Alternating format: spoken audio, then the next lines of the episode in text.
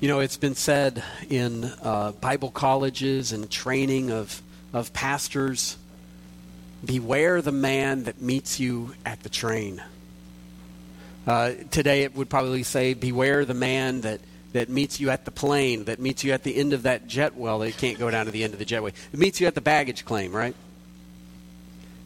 And the reason for that is is because usually typically sadly in a lot of churches that person that meets you there can oftentimes be the church boss. The church boss. One of the aspects that I am pleased to tell you uh, that I found uh, going on 10 years ago coming to Harvest Fellowship is I looked around and I could not find a church boss here and, and that has been a a blessing on on my ministry as pastor here at Harvest Fellowship for sure. But what makes a, a church boss? I, I read from uh, Harry Gordon Selfridge, where he says, A boss drives people, a leader coaches them. A boss depends on authority, but a leader depends on the goodwill of their followers. A boss inspires fear. The leader inspires enthusiasm. The boss says, I. The leader says, we. The boss says, go. The leader says, let's go. You might uh, know pretty quickly that the difference between a boss or a leader, it, it goes beyond the church context. It certainly we see that in the work context, but we also see that in the family context. All of those difference between being the family boss or the, the family leader. And we learn here this morning about shepherding, coaching, shepherding relationships in our passage here today. And, and it's kind of vague in our passage, and uniquely vague here is as Paul writes about church leadership. And I think that um, I find this these verses in 1 Thessalonians chapter 5 verses 12 through 15 I find them to be very affirming of our style of leadership and style and approach to leadership development here at Harvest. And the reason being is you find that there's, there's a kind of some, I hate to call it vague terminology, but it's kind of hard to see who's being talked to here in these verses. Who's the leader and, and who's the one that's supposed to be doing the ministry and, and whatnot, as you will see. We see that shepherding is to be done by more than just the official church leaders in our verses here this morning. Well, well let's jump into um, verses 12 through 15, where we read We ask you, brothers, to respect those who labor among you and are over you in the Lord and admonish you, and to esteem them very highly in love because of their work. Be at peace among yourselves. Think about this the Apostle Paul, one of 12 men who have walked this earth that are, have been apostles of Jesus Christ, one of the men that will sit on 12 thrones within the throne room of God for all of eternity. The Apostle Paul is writing to these new believers of Thessalonica, and he calls them brothers. That's an amazing aspect of what it means to be a fellow saint, to stand in Christ's righteousness rather than to stand in our own. But we move on here, and he says, And we urge you, brothers, admonish the idle, encourage the faint hearted, help the weak, be patient with them all. See that no one repays anyone evil for evil, but always seek to do good to one another and to everyone. So I, I titled this message here this morning, There's No I in Church. It made me think about when Shaquille O'Neal was giving a eulogy at uh, Kobe Bryant's memorial service. I'll leave the foul language out. And um, he was describing a, a situation in which Kobe on, on the Lakers, he, he had a, quite a reputation for being a shooter, not a passer. He rarely would pass the ball when he would get it. He'd, he'd make most of those shots. But a lot of the other teammates were kind of upset about this, and, and they were kind of like, they went to Shaquille O'Neal and they were saying, you know, can you talk to Kobe? Because uh, our stats are like tanking. Because whenever Kobe gets the ball, he shoots, and not, we're winning, but we're kind of losing as individuals here. And Shaq says, Well, okay, I'll talk to him. And he, and he takes Kobe aside one day and he's like, Hey, listen, it's kind of causing some discord here, and some of the guys are having problems with the fact that you're, you're not passing the ball. Can't you dish it out a little bit more? And, and he kind of closed his argument saying, You know, Kobe, there's no I in team.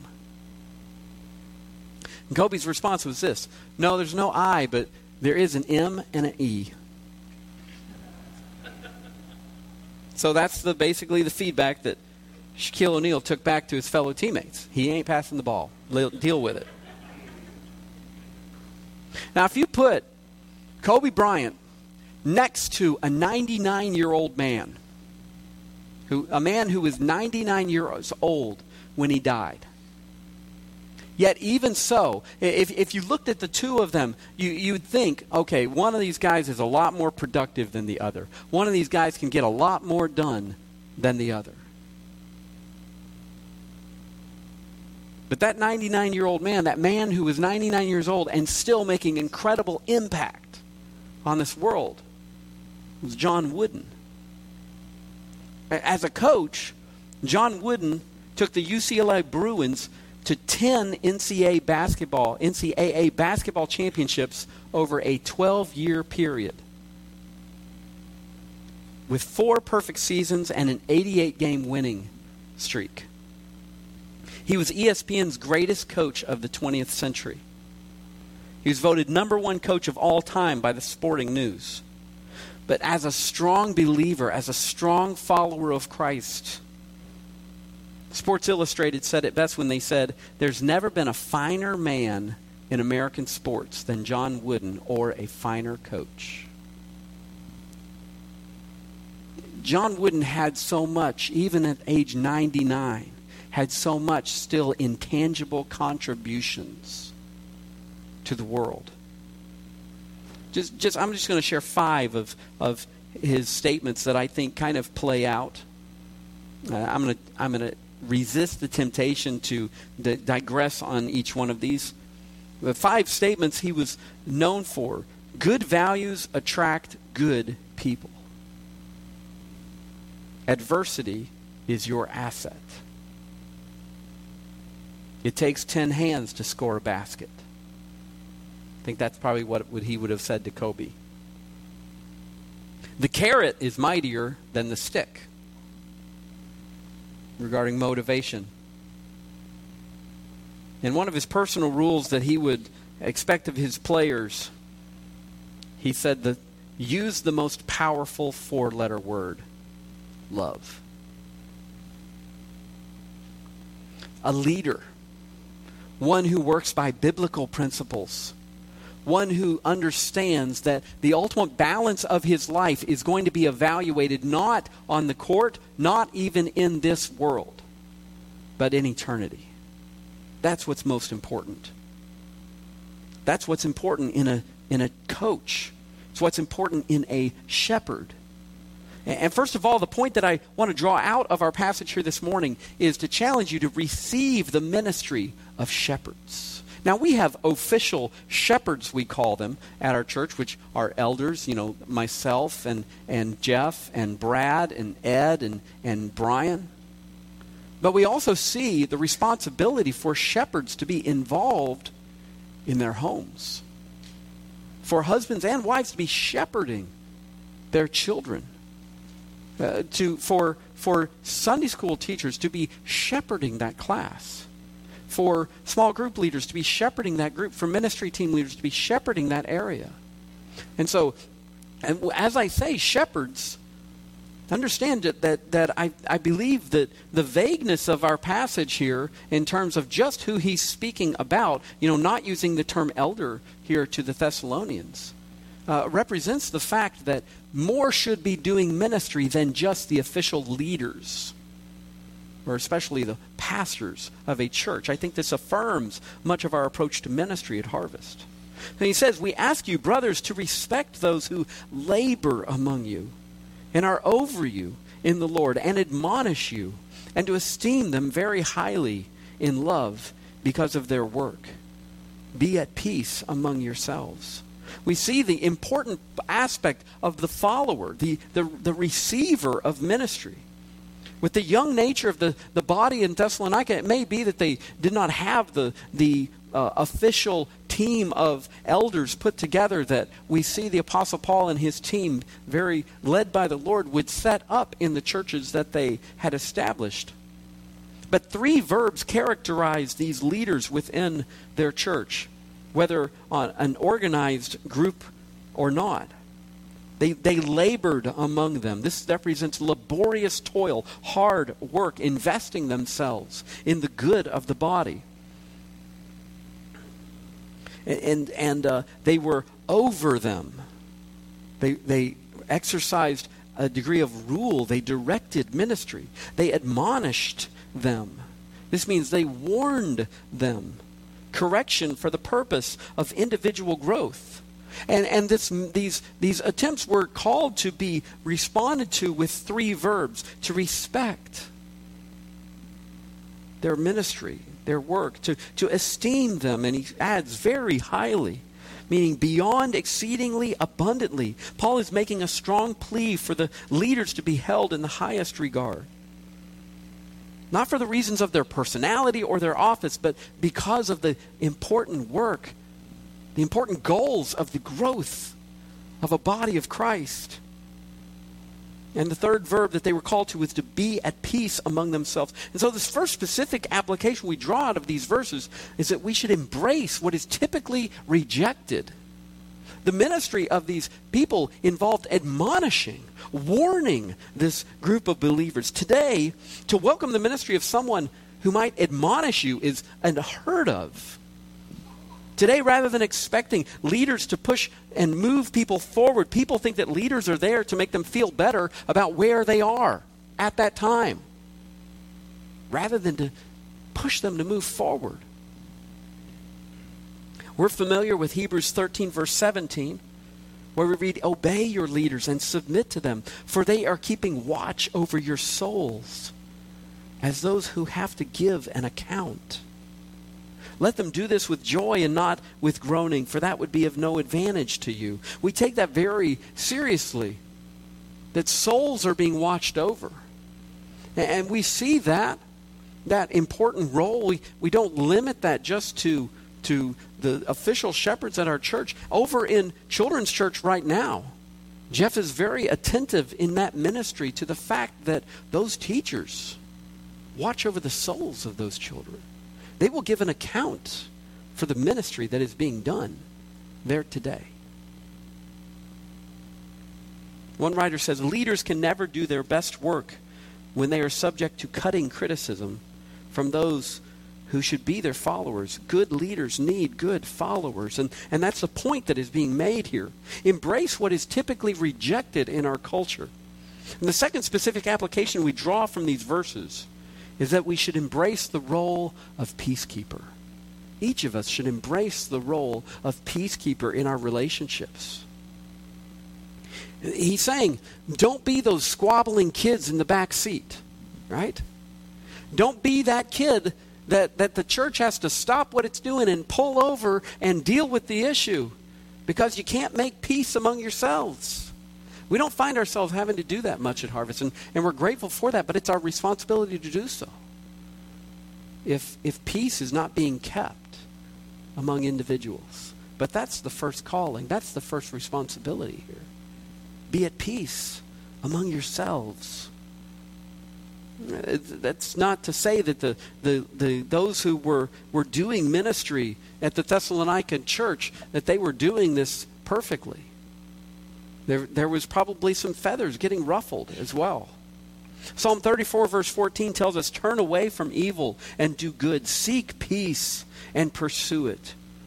Romans 12, 18 reminds us if possible, so far as it depends on you, live peaceably with all. And I love 2 Corinthians 13, verse 11. Aim for restoration. Comfort one another. Agree with one another. Live in peace. And the God of love and peace will be with you. Isn't that what we desire as a church body? That the God of love and peace would be with us. That comes from individuals seeking peace with each other.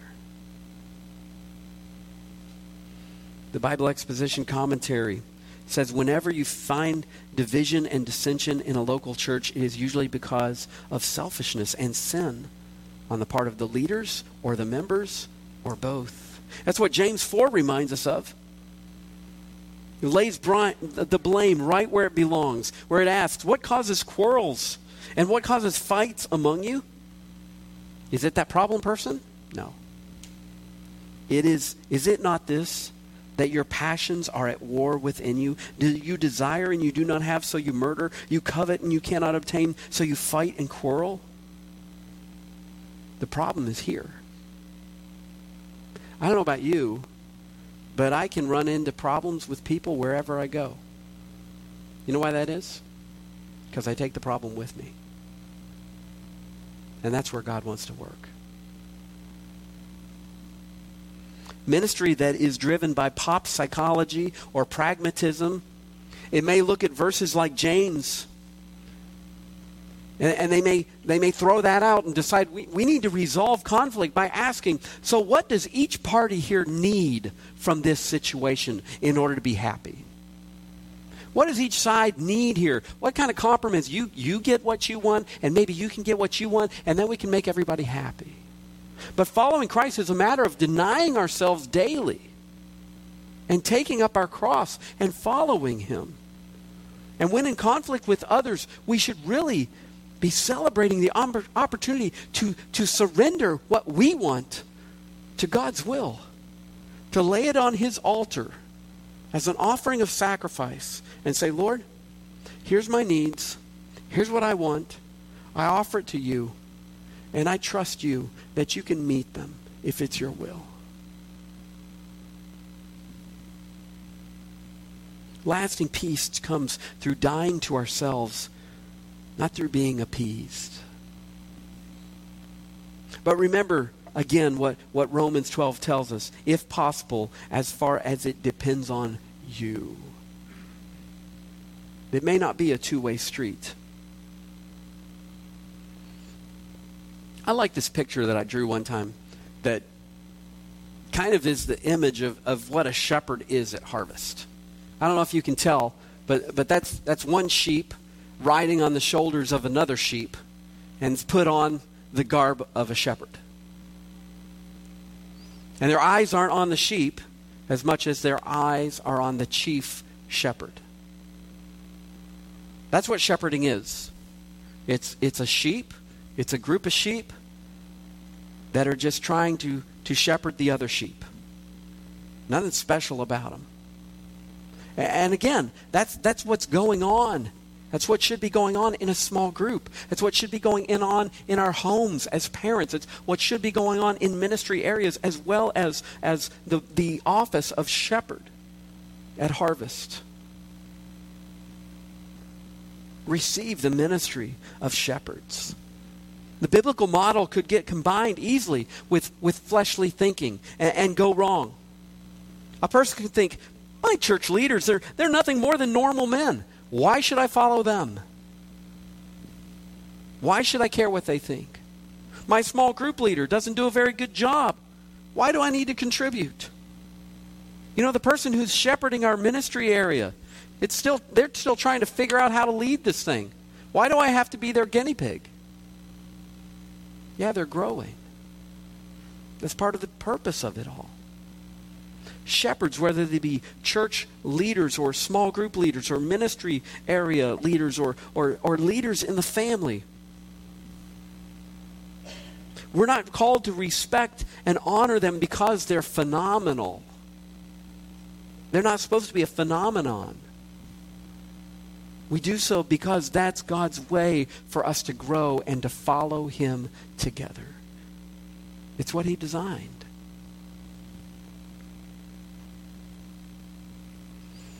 moving forward, I appreciate a quote from Vince Lombardi.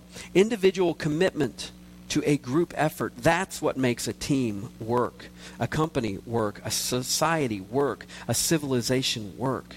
Individual commitment to a group effort. That's definitely fallen apart today. What we see today is the expectation for group commitment to the individual. I, I heard recently it said that um, it used to be that, that individuals saw their family, they saw their work, they saw their society, and they asked the question, What is my responsibility to it? What is asked today is, What is their responsibility to me, and are they meeting it? I think that was Jones, John Stonestreet that I heard talking about that this week.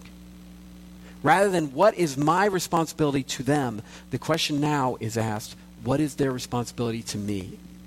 And if it's not being met, I'm going to burn things.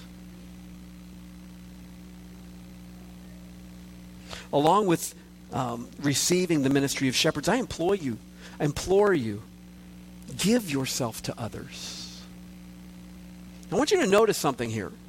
The, the previous two verses are saying, Brothers, receive these people's ministry. And now, to the same people, he says, And we urge you, brothers, admonish the idle, encourage the faint hearted, help the weak. Be patient with all of them. See that no one repays anyone evil for evil, but always seek to do the good to another and to everyone. Now, if we read these verses just in themselves, it can sound like he's talking to the church leaders. But no, he's talking to the same people that he just told to help out the church leaders by submitting to them. Or those that are doing ministry in the church and receiving that ministry from them. Here he's talking to the same people and he's saying, and be doing the ministry yourself. Give yourself to others. It's the same Joe Church guy that is called to respect and honor his or her shepherds. And the first way that we're called to give ourselves is in providing for growth in each other. He says, admonish the idle, encourage the faint hearted, help the weak, be patient with all of them. This term, the idol, it's not American Idol. It's not I D O L here. It's I D L E. It's a military term, actually, for a soldier that refuses to stay in line, that, that refuses to, to keep the pace or, or work through the rank. It's actually, in the New Testament, this term is only used here or in another form in the second letter to the Thessalonians. It was, seemed to be a unique problem of the Thessalonian church, as we've looked at for, other, for the reasons why in previous passages. But he'll write in 2 Thessalonians 3, verse 11 For we hear that some among you walk in idleness, not busy at work, but busy bodies. And the approach to these individuals from others within the church, they are told, admonish the idle. This means to warn the idle. Let me ask you, what does a boat do traveling on a river if its engine is idling? It goes with the flow.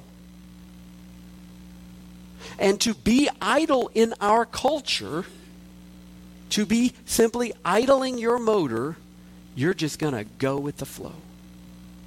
And we are to warn one another stop going with the flow. It only leads to destruction. You're going to run against the rocks. You're just going to be taken wherever this current wants to take you. We are to warn one another in that way. Those who are drifting need to be warned to start back up to action in following Christ. So, so to be idle is a trouble of the will, but to be faint hearted is a trouble of the soul or of the mind. We're called to encourage the faint hearted, the timid, those who may be natu- they may naturally lack courage or they may be become discouraged easily by particular circumstances we, we know that the, those in the thessalonian church were, were discouraged thinking about uh, Christ's return and, and their brothers and sisters who had passed away. We've been told in our, in our letter here from Paul to the Thessalonians to encourage one another with the truth. We were told back in chapter 4, verse 13, he, where he says, uh, talk, talking to them about not wanting them to be unaware of those who had already died, or to grieve as others do, as, who have no hope in Christ. And, and verse er, 18, the answer to this, he says, Therefore, encourage one another with these truths. In verse 11 that we wrapped up with last week, we were told, Therefore, encourage one another and build one another up, just as you are doing. You encourage one another with the truth. You know, we, I, I watched poinsettias up front here just die a little bit more every week. But Lori, who knows about these things, well, well, those same poinsettias have been stuck under the, the windows to get sunlight, and they're reviving. And that's what we need to do for one another to encourage one another with the light of God's truth. That's what the faint hearted needs. Even to just read it with them.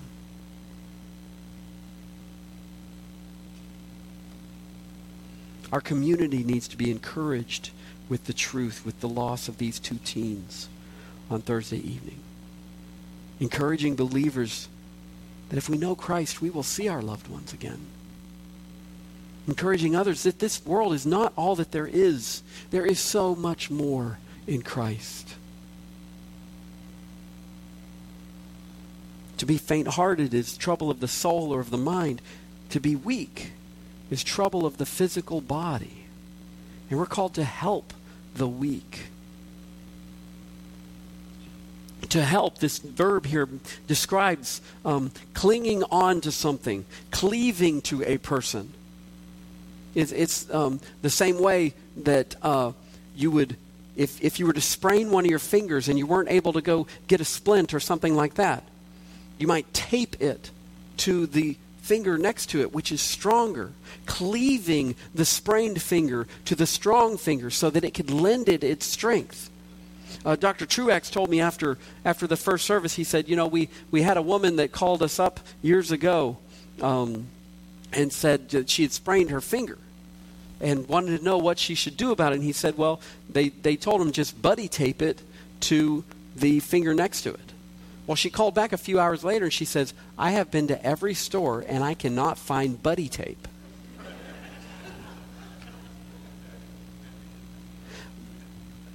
what an awesome picture of what we are called to do in helping the weak. Buddy tape them to yourself. Be their strength. That's what you are told to do. Admonish the idle. Encourage the faint hearted. Help the weak.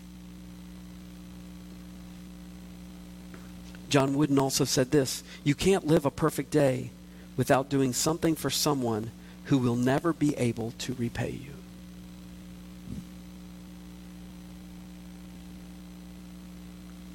And what do we do with all people? Be patient with all of them. It gives the idea of steady patience. It's the opposite of being short tempered, responding with, What now? It's the opposite of that. Impatience is easy but for Christians, the role, the, the rule is long suffering. And, and that's towards all, all of these types of people. And even people outside of the church whose eyes are blinded to the truth. You know, we conservative Christians, we don't exactly have a good reputation for being patient with all people. I read a child's prayer that said, Dear God, make the bad people good and make the good people nice? Or Peter Marshall worded the prayer this way Oh God, when I am wrong, make me easy to change, and when I am right, make me easy to live with. Be patient with all. I think the only person who ever did all these things perfectly, the right ministry for the right person, is Jesus admonishing the idle, encouraging the faint hearted, helping the weak, being patient with all of them. So, aiming for this sort of improvement in your personal ministry is a part of following Christ. It's a part of growing in Christ likeness. It's a part of being more like Christ. And it will take you a lifetime to learn it. But move forward. Don't just go with the flow. Get your motor started and get involved in ministry with one another, toward one another. Don't just look at somebody and say, you know, that prob- person's problem is they're idle. That person's problem, they're, they're, they're timid. That person's just too weak. We are called to patiently do something for each one of those people. Plain and simple. I'm as guilty of this as anybody, folks. Somehow I can think if I know what the pro- person's problem is, that somehow I've solved it. Or somehow that's my role. It's not. We're called to admonish, to encourage, to help. Plain and simple. A teacher asked the pupils one time, her pupils, to tell them what is the meaning of loving kindness. So a little boy jumped up and said, Well, if I'm hungry and somebody gave me a piece of bread, that would be kindness. And if they put a little jam on it, that would be loving kindness. In church, a little bit of jam is called grace. Not only are we called to, to be involved in each other's group, providing for each other's group, but also pro- for, uh, of growth, but providing grace for each other. And we see that so that no one repays, see that no one repays evil, anyone evil for evil, but always seek to do good to one another and to everyone. Notice we go from the second person, you, to the third person, see that no one. We are to watch over one another. We are to know when someone has been offended by someone else and encourage them hey, I know what you may be thinking about doing. I know, you know, what you're telling me about this person. I think you're maybe in some ways kind of trying to get back at them by talking to me about it. The commentary says not only has each one a responsibility for his own conduct, the whole community has a responsibility for each of its members. The New Testament commentary says this Christian teaching is not meant to be applied only when circumstances are easy. Christianity is a robust faith, empowered with a di- divine dynamic and is to be lived out even under the most trying circumstances. Even when evil has been done to us, is the idea. We're not to repay evil, but to seek good.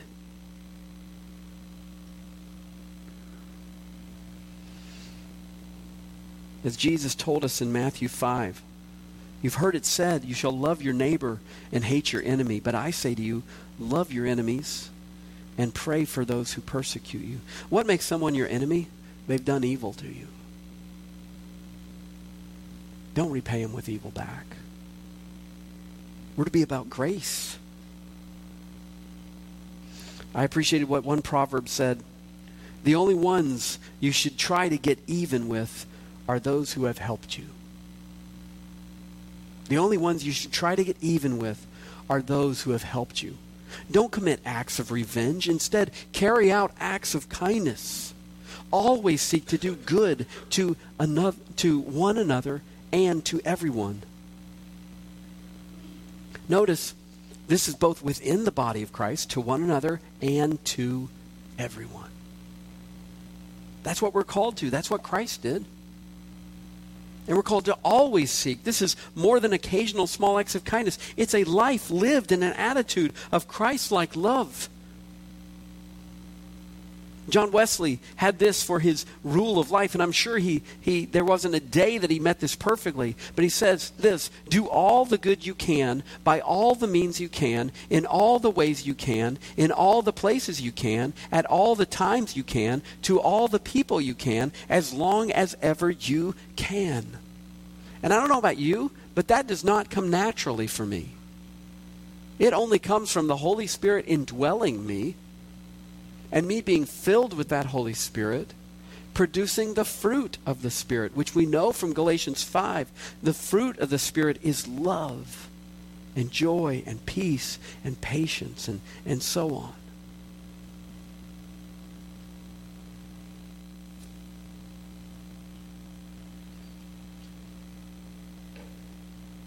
You know, people today think that a difference of opinion is worth, worthy of banishment from society. Like, like you differ with me, and, and the term is you're dead to me. I cancel you. You don't exist. Because there's something wrong with you if you can't agree with me. Guys, that's the current. That's going with the flow. That's where this culture will take you. Start your motor. Be following Christ, not this culture around us. Do not participate in this. That is just one snide remark back to another. We're called to follow Christ. This is what it looks like, and it will take a lifetime to accomplish it. There's a reason for that. It's like a point on the horizon. You keep moving forward, but you're never going to get there. But the point is to keep moving forward and to keep your eyes on Him. Give yourself to others. You know, there's a difference in the world between linear thinking and cyclical thinking. In the West, we have more of linear thinking, okay?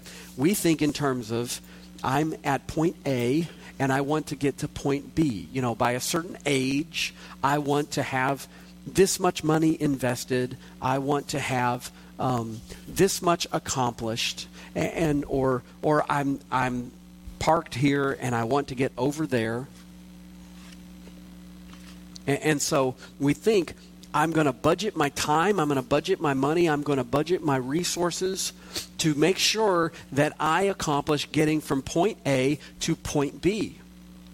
Whereas other cultures uh, think more cyclically. They think more in seasons. They think in terms of there's a time to plant and to harvest, and then there's a time that you're going to kind of feel like you're backing up. It's going to be winter again. You know, there's a that you move kind of three steps forward, two steps back. It's a little bit more true to life, I would say. But the challenge for us in Western culture, in our linear thinking, is we're planning, we're budgeting, we're setting everything up so that by this period of time, by this date, I will have moved from point A to point B. And the question is, what if somebody needs something from me between here and there? Well, you got to understand, I, I've budgeted that money, I've budgeted that time, I've budgeted those resources. If I help you, I might not get from here to there. And that's the, that's the temptation of our thinking. And we need to give God or recognize God's lordship in the path from here to there. And, and it, it can feel strange, you know, to take some of your time and say, okay, I'm going to help someone move from here to there, but it's going to be cyclical. They're going to move three steps forward, two steps back. I'm going to feel like I wasted some time. Uh, it, we're we're going to help, you know, I'm going to help somebody with what I've struggled with in the past. It's going to feel strange stepping back into that, being honest about where I've been, being honest about mistakes I've made, maybe revisiting some of the things that I'm not happy about or that I don't want to think about. But the more you dip back into that to help someone else, you know what? You're reminded of what helped you grow. You grow a little bit more further by, by investing those resources in somebody else, God has a way of rolling us forward a little bit more. Give God lordship over your linear thinking. Give God lordship over using what you have struggled with, what you have come through to help someone else. Help the idle, help the faint hearted, help the weak. You know, I, am like I said, I'm I see a lot of affirmation in these verses for our process of leadership development here, because there there's not in the New Testament this division of these people are supposed to be doing the ministry, these people are responsible for everybody else, and then you have these people that have no responsibility, or these people that just look to these other people that are responsible for them. It's all relationships of ministry. It's all relationships of meeting one another's needs, both physical and uh, and of challenges of the mind and soul and, and challenges of the will. Being stubborn and I just don't want to move forward. We're called to help one another, and, and we're called to shepherd one another. And, and the way that we uh, have felt the Lord lead us for to, to be accomplishing leadership development is we are always pushing people, men and women, into ministry relationships, into their relationship with the Lord to seek how it is that they need to be following Christ in obeying Him in doing ministry in other people's lives. And, and, there, and we pray about, Lord, um, who of our those, those, who are shepherding our small groups, who of those who are shepherding um, ministry areas, and, and these people that are also shepherding well in their homes, who of those men do you desire to call up to take the mantle of leadership of shepherding the church for a period of time? And, and we're, we're encouraged when we look at passages like this, and that's affirmed, we believe. We believe we're following the Lord. And of course, we pray as, as shepherds of the church. We pray for, we ask that you would pray for us to be following the Lord constantly, as we should all follow him together. Now I'm starting to ramble, so let's close in prayer.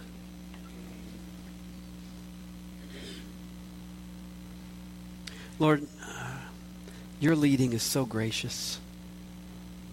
You really are the good shepherd. You truly lead us through all sorts of pastures, by still waters. And Lord, again, we think of those in our community that are walking through the valley of the shadow of death. Lord, we pray that you would uh, bring your gospel to mind. We pray, Lord God, that you would give us opportunities to share your gospel with those who need hope in this life. Because this life ends.